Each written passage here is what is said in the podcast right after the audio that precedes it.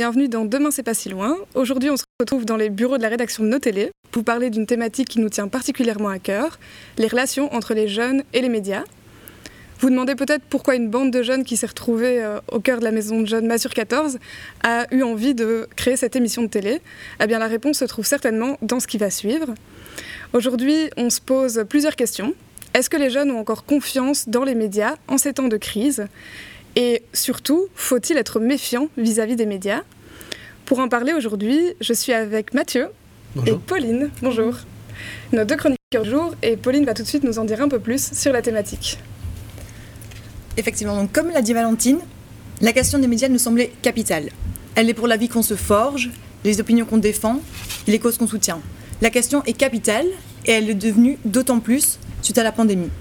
Pendant de longs mois, la télé n'a fait que dire Covid, tandis que les réseaux sociaux disaient Covid, la presse écrite Covid, la radio Covid, bref, Covid, Covid, Covid.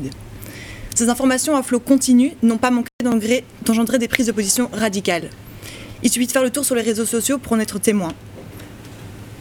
On est soit anti-vax, soit pro-vax, soit anti-masque, soit pro-masque, soit complotiste, soit à la botte du gouvernement. Mais ce n'est pas la seule conséquence inquiétante. Une étude menée par l'UCL, parue en mai dernier, a mis en exergue une grande vulnérabilité informationnelle. Près de 29% des individus interrogés ont confié se sentir en incapacité de s'informer convenablement, alors qu'ils étaient moins de 13% avant la pandémie. Or, informer, c'est pourtant le rôle des médias. Et c'est d'ailleurs un rôle nécessaire au maintien des idéaux démocratiques sur lesquels notre société est fondée. Les médias sont le quatrième pouvoir. Ils sont, en effet censés servir de contre-pouvoir aux trois autres que sont le pouvoir législatif, exécutif et judiciaire. Le pari d'une démocratie digne de ce nom est donc de bénéficier de médias qui sont capables d'informer ses citoyens afin de leur donner la possibilité d'exercer les pouvoirs qu'ils détiennent via le vote et la pression publique. Seulement, aujourd'hui, nombreux s'interrogent sur les capacités des médias à remplir ce rôle, du côté des experts, mais aussi des citoyens. Selon un sondage réalisé par la RTBF et la VRT en 2021, seul un Belge sur deux estime que les médias sont garants du bon fonctionnement de la démocratie. Et notamment pointé du doigt la logique mercantile à laquelle les médias sont soumis pour subsister, comme toute entreprise. Dans un tel mode de fonctionnement, l'information n'est plus un but en soi, mais est une marchandise rentable comme une autre qu'il est nécessaire de rentabiliser. Et c'est là qu'apparaissent d'autres dérives. Ligne éditoriale qui fait les yeux doux au registre sensationnel et émotionnel, emballement et surenchère des médias, effet loupe qui conduit à mettre en exergue certains faits et leur donner une importance démesurée, etc. Face à ces faits, les jeunes oscillent entre confiance et méfiance, tant dans leur rapport aux médias de masse qu'à l'information qu'ils puissent directement sur les réseaux sociaux. La question que l'on se pose aujourd'hui est de savoir comment réinstaurer un accès à une information qualitative et par la même occasion à une confiance en les médias, une confiance qui est nécessaire si l'on veut éviter que le quatrième pilier sur lequel notre démocratie est fondée, ne s'effondre. Merci Pauline. Et comme d'habitude, pour discuter euh, de cette thématique, on accueille deux invités qui la connaissent bien. Bonjour. Bonjour. Bonjour. Donc, on accueille d'abord Aurélie Birken. Aurélie, euh, vous êtes donc animatrice socioculturelle pour Infor-Jeunes At. Et donc, Infor-Jeunes, euh, l'objectif principal, c'est l'information des jeunes au sens large, l'éducation à la citoyenneté mondiale et solidaire. Et notamment, Infor-Jeunes met en place des ateliers d'éducation euh, aux médias et vous êtes en charge de ces ateliers dans les écoles et dans les milieux extrascolaires. Bienvenue. Merci. Et on accueille aussi Benoît Deplace. Benoît donc qui est journaliste à la rédaction de nos télés. Donc on trouvait ça super intéressant euh, d'avoir le point de vue d'un journaliste dans euh, la rédaction d'une télévision locale comme nos télés, une télévision locale qui a pour mission l'information des citoyens de la région Wallonie-Picarde et dont la moyenne d'âge des téléspectateurs est de 57 ans. Bienvenue. Merci pour l'accueil. et donc, euh, bah, avant d'en discuter tous ensemble, ce que je vais vous proposer, c'est d'abord d'écouter ce que les jeunes ont à nous dire sur cette thématique, puisqu'on leur a posé la question. Euh, est-ce que vous avez confiance dans les médias? On va tout de suite regarder ce qu'ils ont à nous dire. Pour moi, les médias, j'ai pas trop, je me méfie un peu parce qu'ils euh, peuvent détourner des images et des informations, ou alors donner des fausses informations. Et à cause de tout cela, on ne sait pas distinguer le vrai du faux. Bonjour, alors est-ce que je fais confiance aux médias? Euh, Je dirais que oui et non, parce que euh, non tout d'abord parce que euh, les médias mainstream, comme on les appelle, ben, je trouve qu'ils sont souvent orientés, souvent les mêmes informations. C'est souvent de l'information rapide et du coup pas très qualitative. Mais je dirais que oui, je fais confiance à certains médias, à certains médias d'investigation qui font un travail un peu plus professionnel selon moi. Et donc on peut dire que oui et non. Merci. Euh, pour ma part, euh, je trouve que les médias, ça reste quand même euh, une, une, bonne source d'infos parce qu'on vit maintenant dans un monde où il y a de nombreuses sources non fiables. Mais en fait, en ce temps de Covid, je pense que les gens ont un peu marre de, des médias et pensent que juste à éteindre leur télé. Quoi. Dès qu'on s'intéresse aux propriétaires de ces médias, on comprend rapidement que ceux-ci ont des intérêts à ne pas, pas trop en tout cas perturber l'ordre, des choses. Euh, je n'ai pas spécialement confiance euh, aux médias de par leur action dans le passé. En effet, les médias ont menti euh, à de nombreuses reprises et ont camouflé de multiples événements de plus, certains médias prennent plus ou moins parti pour influencer une, une partie de la population. mais néanmoins, tout n'est pas mauvais car ils divulguent également des informations vérifiées et confirmées qui permettent à la population de s'informer. Ils nous mentent à longueur de et ça c'est vraiment le... Bon c'est peut-être un petit peu extrême mais c'est clairement mon avis que se foutent un peu de notre gueule euh, aussi, que ce soit le, les ministres ou euh, dans n'importe quelle interview de, n'importe quoi, que ce soit à la télé ou la radio. Et euh, voilà, c'est dans, dans, ce sens-là que c'est une très mauvaise chose, mais euh, aussi une bonne chose euh, en même temps. J'ai un avis très très mitigé là-dessus. Peut-être d'abord vous demander, est-ce que vous avez une courte réaction à ces vidéos, quelque chose qui vous a marqué? Benoît, peut-être? Bah oui, bah c'est super interpellant, mais super intéressant de, voir la, parole des jeunes comme ça, mais très rapidement, euh, par rapport à, un seul point, donc ce que l'un des jeunes a, dit sur le de voir les propriétaires euh, des médias. En fait, en, Belgique, il y a des médias, donc la RTBF et je pense à nos télé, euh, surtout, on est des médias de service public, donc on n'a pas réellement de propriétaires comme ça, donc on, a une, mission d'éducation permanente, et donc euh, voilà, cet exemple-là, en tout cas, n'est pas, à mon sens, hyper pertinent, mais donc bien réfléchir à comment on est, euh, qui nous sommes, comment on, est fixe, comment on fonctionne, etc. Ça me paraît crucial dans, dans ce débat. Quelqu'un d'autre, une courte réaction, Aurélie? Ben Moi, en fait, ce que je trouve super intéressant, c'est que les jeunes, ils regardent les médias avec un œil critique. Et au final, c'est ça que nous, on essaie de leur apprendre, c'est qu'il faut prendre du recul par rapport aux informations qu'ils consomment. Et donc, d'une certaine manière, tant mieux qu'ils puissent prendre du recul par rapport aux informations qu'ils consomment, en fait, et être aussi conscient des limites. Il euh, y a un jeune qui parlait de la rapidité de l'information, par exemple. Voilà, le fait qu'il soit conscient de ça, c'est super intéressant, en fait. Et toi, Pauline? Moi, je trouve que effectivement, tout soulève en tout cas le fait que, que les médias sont essentiels et ont un rôle essentiel d'information. Après, c'est vrai qu'il y en a beaucoup qui, comme tu le dis, mettent en avant euh, bah, le fait que, que les médias ont des dérives et euh, effectivement cette rapidité de l'information, c'est des choses qui font partie du processus global euh, de fonctionnement des médias et qui posent question. Et euh, je pense que ça se répercute aussi dans l'inquiétude du coup qu'ils qui ont par rapport aux médias, ou notamment la jeune fille qui disait ben, en fait ils nous mentent, etc. Et donc ça devient un peu compliqué, je pense, en tant que jeune, de savoir se positionner, savoir comment prendre l'information, qu'est-ce qu'on peut en tirer ou pas, et quelles quelle mesures et quel recul il faut prendre par rapport aux informations transmises par les médias. Peut-être d'abord la toute première question, euh, c'est de savoir comment les jeunes s'informent, par quels moyens. Et donc je voulais vous demander, euh, Aurélie, qu'est-ce que vous constatez dans les ateliers que vous menez? Alors nous, en animation, la première source d'information que les jeunes ils nous citent, c'est Internet. Internet au sens large. Hein. Donc euh, je veux dire, euh, comme vous et moi, euh, si vous devez faire une recherche d'information, vous allez ouvrir Google, a priori. Après, après ce premier réflexe-là, ils vont nous parler des réseaux sociaux, aussi au sens large. Et puis, en fait, assez étonnamment, ils nous parlent des médias, ils nous parlent de la bibliothèque, ils nous parlent de leurs profs, de leurs parents. Donc, en fait, les jeunes, ils ont assez conscience, en tout cas dans les animations que moi j'ai pu mener, de toutes les sources d'informations qui sont autour d'eux et qui leur permettent, en fait, de recouper leurs sources. Donc, euh, après, ce qui est difficile de savoir, c'est est-ce qu'ils vont avoir le réflexe euh, euh, JT, par exemple, pour un travail pour l'école, ou alors pour s'informer pour eux personnellement. Ça, c'est plus compliqué à savoir.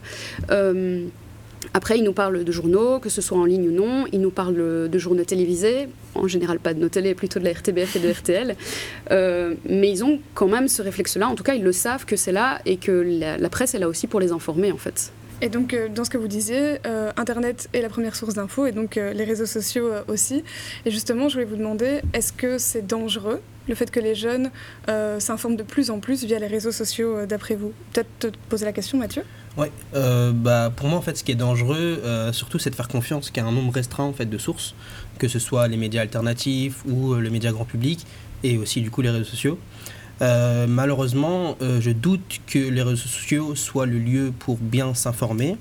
Euh, puisqu'il fonctionne de sorte à voir le monde de façon binaire, à jouer sur l'émotionnel en ne faisant réagir plutôt que réfléchir, qu'il polarise aussi nos opinions et qu'on a l'impression de devenir nos opinions parce qu'on les a écrites et qu'elles sont vues par tout le monde. Et c'est un peu là en fait que j'en veux un peu aux médias en général, c'est d'avoir euh, de s'être adapté en fait à la logique des réseaux sociaux. Pour moi, pour réagir là-dessus, je trouve qu'en effet, il y a, une dérive dans, chez certains médias qui utilisent les réseaux sociaux, en effet, donc avec les, fameux clickbait, etc., pour essayer de, faire venir les gens sur leur site. Mais je pense aussi que ça peut être une belle vitrine de, justement du travail de fond des journalistes euh, donc des émissions euh, plus de fond, plus d'investigation, comme, euh, comme l'une des personnes parlait. Et donc à mon sens, ça peut être aussi une bonne chose, une bonne vitrine. Mais là, du coup, ça demande en effet ce travail de, de du consommateur, du, lecteur, de choisir, ok, je ne vais pas cliquer là-dessus parce que je sais qu'il s'agit d'un fait divers pas intéressant et qui joue sur mon émotion, mais plutôt je vais aller faire l'effort, entre guillemets, d'aller voir cette émission de fond-là. Et donc, voilà, vraiment, on est vraiment dans cette ambivalence super intéressante, je trouve. Et tu disais les clics, euh, les clics quoi? Les, les clickbait. Donc, ça veut dire quoi? euh, Donc ça c'est euh, bon, le, terme moins poli, c'est putaclic comme on appelle ça. Donc c'est ah les titres un petit peu typiques. Donc vous ne devinerez jamais ce qui s'est passé là, cliquez pour voir, etc. Donc ça on est vraiment dans la dérive. Et en effet certains médias qui utilisent ça pour ramener du clic sur leur site, parce que c'est ça comme ça qu'ils sont financés, ces médias-là, c'est en, ramenant du clic sur leur site. Et en effet, c'est clairement une dérive, mais c'est aussi, je pense, aux consommateurs à dire, ok, ça, c'est euh, un titre pour racoleur, pour m'attirer.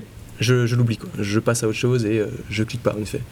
Mais pourtant, on peut quand même voir que les, jeunes sont assez méfiants, euh, puisque dans un sondage de la RTBF de 2021, on apprend que 71% des jeunes pensent que les médias traditionnels véhiculent trop de fake news. Et donc moi je me demandais bah, pourquoi cette méfiance, justement, de la, part des jeunes vis-à-vis des médias traditionnels? À votre avis Et peut-être Aurélie, qu'est-ce que tu en penses ben, pour moi, j'ai parfois l'impression que les jeunes, quand ils regardent les médias et que les médias parlent des jeunes, euh, c'est souvent une image assez négative. Ça, c'est une première chose. Et une deuxième chose, quand les médias parlent des jeunes, c'est souvent pas les jeunes qui prennent la parole. Mhm. Et du coup, c'est vrai que d'avoir euh, les, médias qui nous, enfin, qui nous représentent, moi je suis plus jeune, mais quand il y a des médias qui représentent des jeunes et que les jeunes voient l'image qui est renvoyée de eux, ils disent ben non, c'est pas ma vérité, c'est pas comme ça que ça se passe pour moi. Et donc, c'est vrai que là, il y a peut-être la limite euh, où, euh, où ils vont avoir l'impression qu'en fait, les, les médias diffusent des fausses informations parce que les médias ne s'intéressent pas à leur réalité à eux, en fait. Ok, donc on part euh, déjà en tout cas dans une, piste de solution, hein, plus impliquer euh, les jeunes dans les médias. Mais on va tout de suite faire une petite pause musicale et on se retrouve tout de suite après un morceau du groupe Coroners.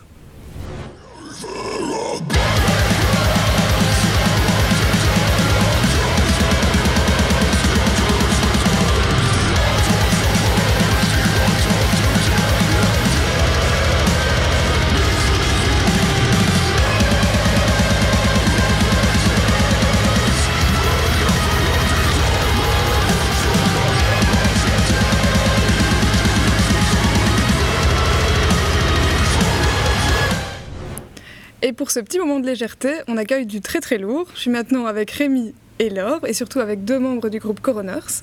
Et je vais laisser Rémi nous les présenter.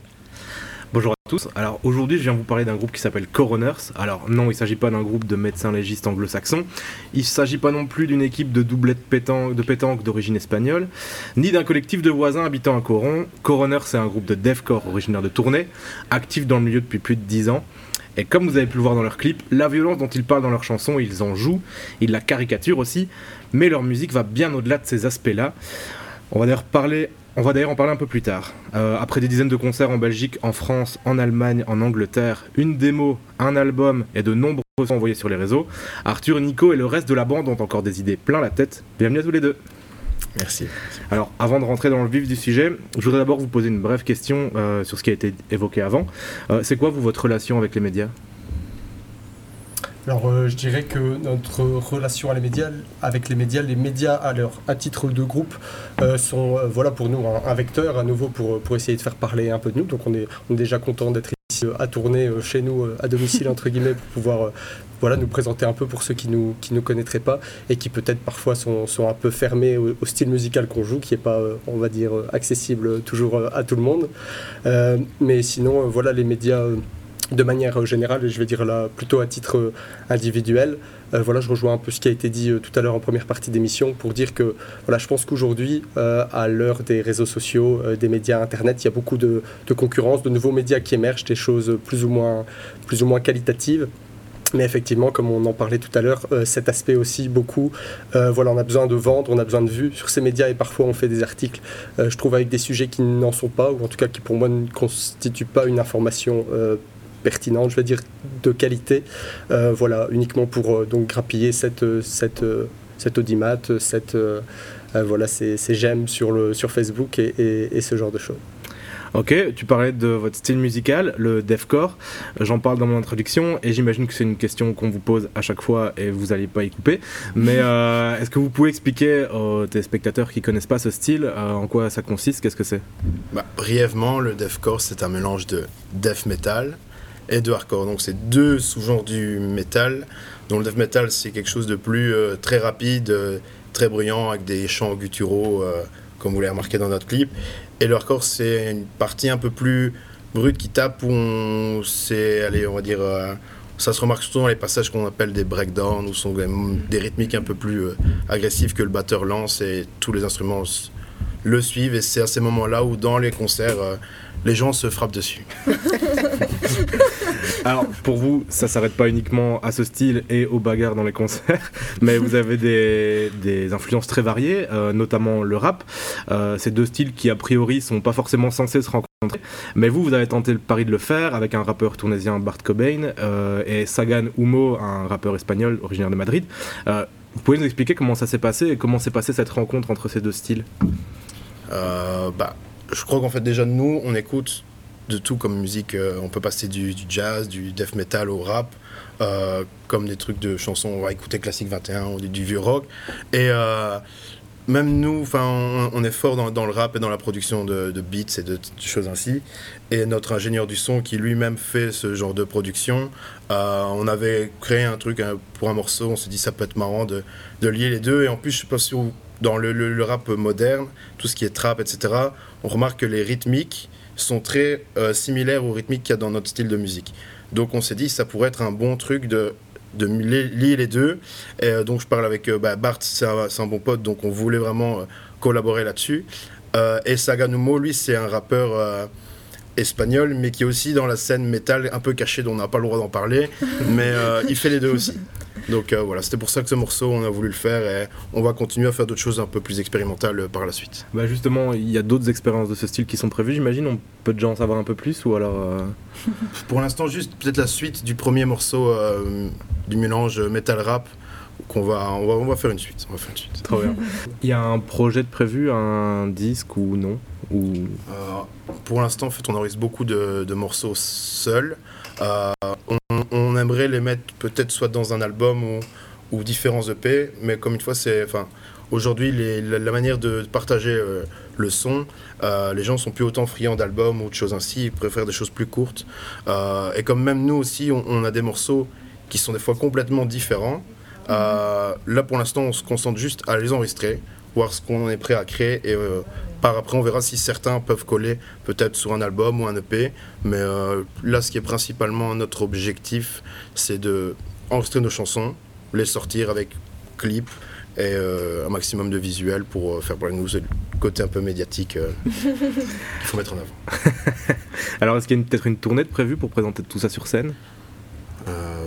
Alors, bah, donc, comme on le disait, on a pas mal de dates ici qui sont prévues. On a fait une, petite tournée le, week-end passé de trois jours avec euh, deux groupes hollandais et un groupe allemand et euh, avec lesquels on a eu euh, pas mal de discussions et d'échanges. Donc bah, potentiellement le groupe allemand avait l'air d'être motivé à nous inviter sur une petite tournée en Allemagne.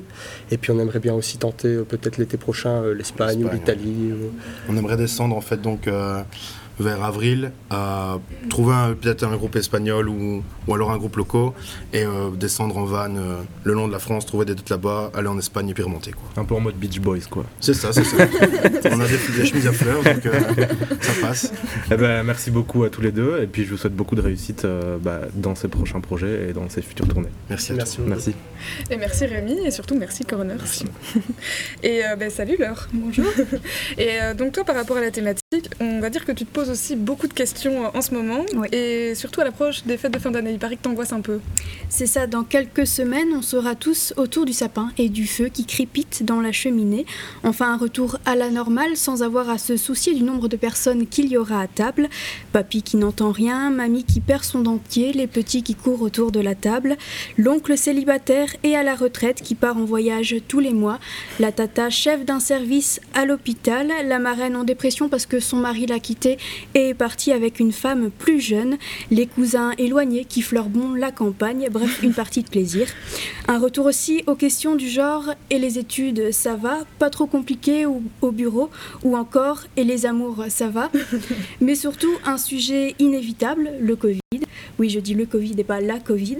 Il y a obli obligatoirement une ou plusieurs personnes de votre entourage qui l'ont qui attrapé et qui racontent qui raconteront forcément cette mésaventure, le volet du port du masque qui arrivera avec l'entrée, le vaccin et l'application du Covid Safe Ticket avec la dinde. Subtilement ou non, d'ailleurs, chacun émettra son avis, que le débat commence. D'un côté, les pro-vaccins et de l'autre, les anti-vax, des arguments entendus dans les médias ou les réseaux sociaux. Avec à l'appui des chiffres sortis de nulle part, le vaccin a-t-il été fabriqué trop rapidement? Trois doses, ce n'est pas assez. Les esprits commenceront à s'échauffer avec cette pauvre dinde qui n'a rien demandé à personne et qui refroidira dans l'assiette. Puis le blanc, avec le tic-tac de l'horloge, avant le tout sautement qui annoncera les enfants si on ouvrait les cadeaux. Ce qui doit à la base faire un peu retomber la, la pression n'aura finalement que l'effet inverse lorsque le petit dernier découvre que Papa Noël lui a offert un téléphone, un téléphone 5G. Mais merci Père Noël, Père Noël mais là tu n'aides pas et c'est reparti. Le vaccin a été uniquement créé pour inoculer les nanoparticules afin que Bill Gates nous contrôle avec des puces 5G. On n'est pas prêt de manger le dessert ni de terminer une soirée comme dans les téléfilms de Noël. Puis de la crise sanitaire, on dévira sur d'autres théories du complot. Le gouvernement nous, manip nous manipule, c'est la faute des aliens. Les chats prendront le contrôle du monde. Les climato-sceptiques, pour qui quelques degrés en plus, ce n'est pas dramatique. Gilbert Montagnier n'est pas aveugle, c'est simplement un stratagème pour vendre plus de disques. Michael Jackson prépare son grand retour après plus de 10 ans d'absence. Comme on dit, on ne choisit pas sa famille, il faut faire avec. Et puis, il faut regarder le, le côté positif, ça permet d'avoir des anecdotes à raconter aux amis ou alors à la télévision pour une chronique. Merci beaucoup Laure. Et euh, eh bien tout de suite on va continuer sur la thématique des jeunes et des médias en regardant une deuxième vidéo des jeunes qui eux aussi euh, se posent beaucoup de questions et nous proposent aussi des solutions.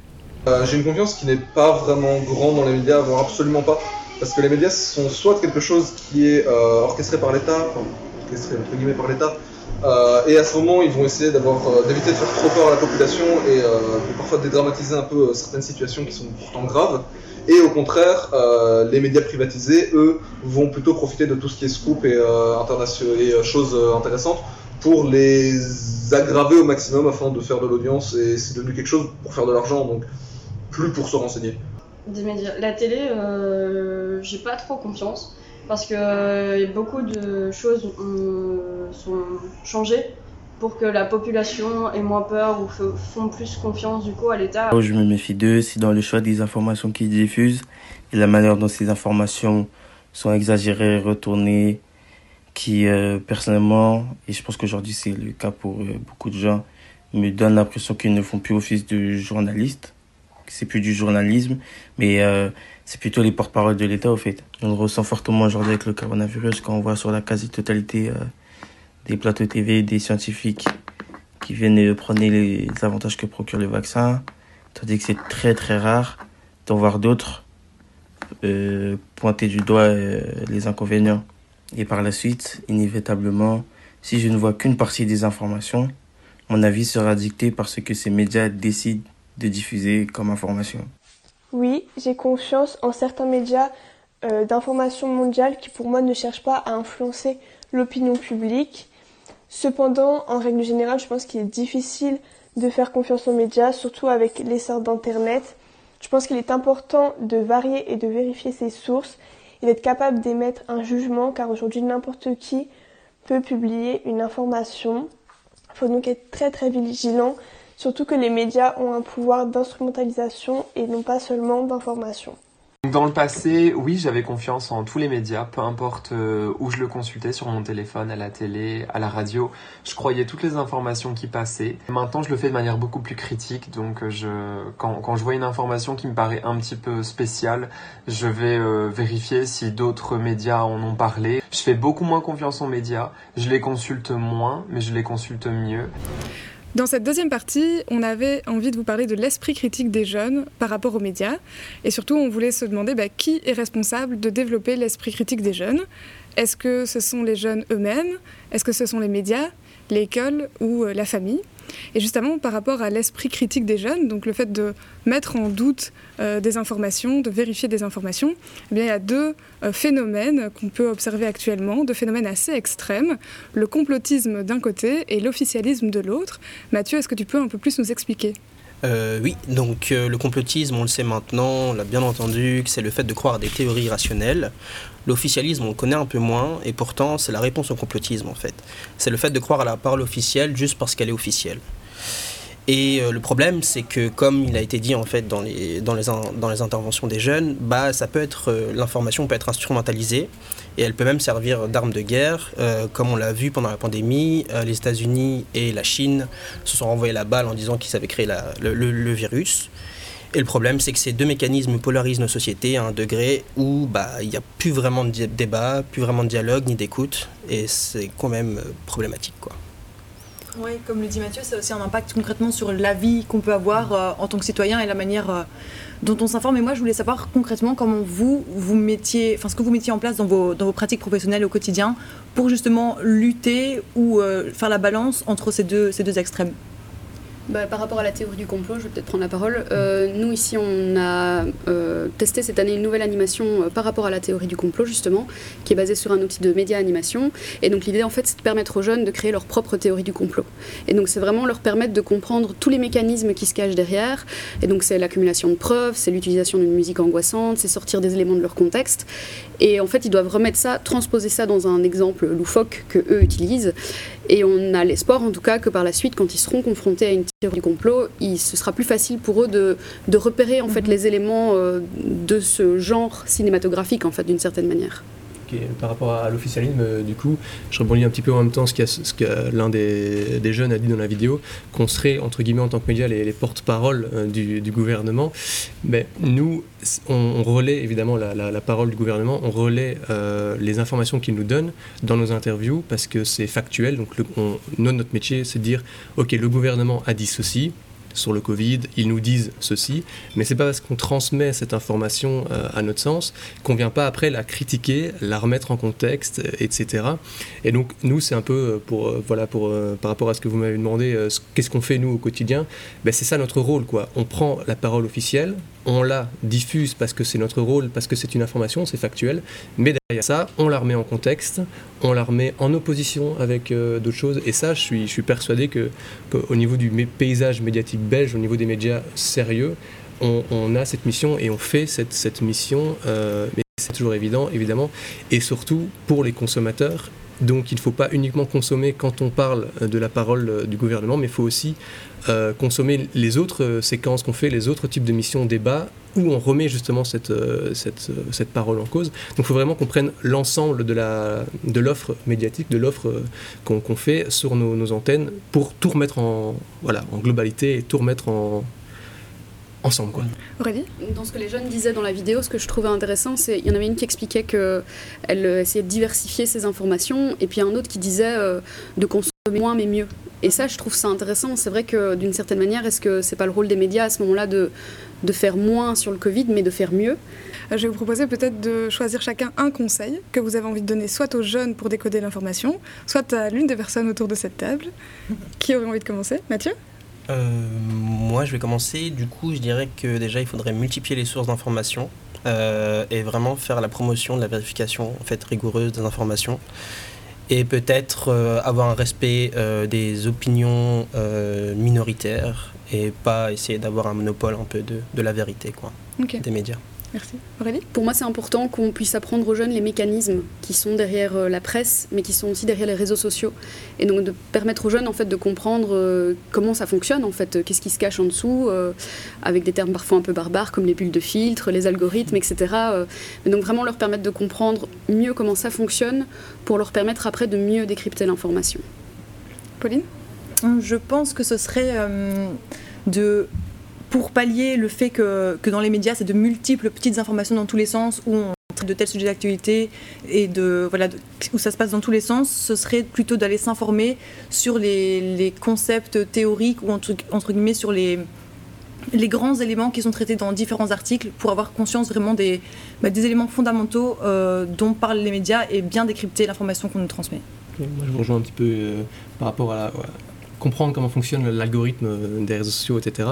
Et aussi, je dirais, euh, aux téléspectateurs et, aux consommateurs de médias, de donner une chance aux, formats parfois plus longs qui peuvent être plus ennuyeux. Donc euh, c'est vrai que c'est moins sexy, si je peux m'exprimer comme ça, de regarder une émission débat de 50 minutes que de regarder des stories sur autre chose. Mais il faut donner une chance pour vraiment, à, ce contenu-là pour vraiment avoir une information de fond. Super, ben merci tout le monde. Euh, merci pour euh, toutes vos idées et puis surtout euh, merci d'avoir accepté de participer à cette émission. Merci encore à nos télé et Mazur 14 pour leur soutien. Merci à toute l'équipe et puis surtout merci aux jeunes qui ont répondu à nos vidéos.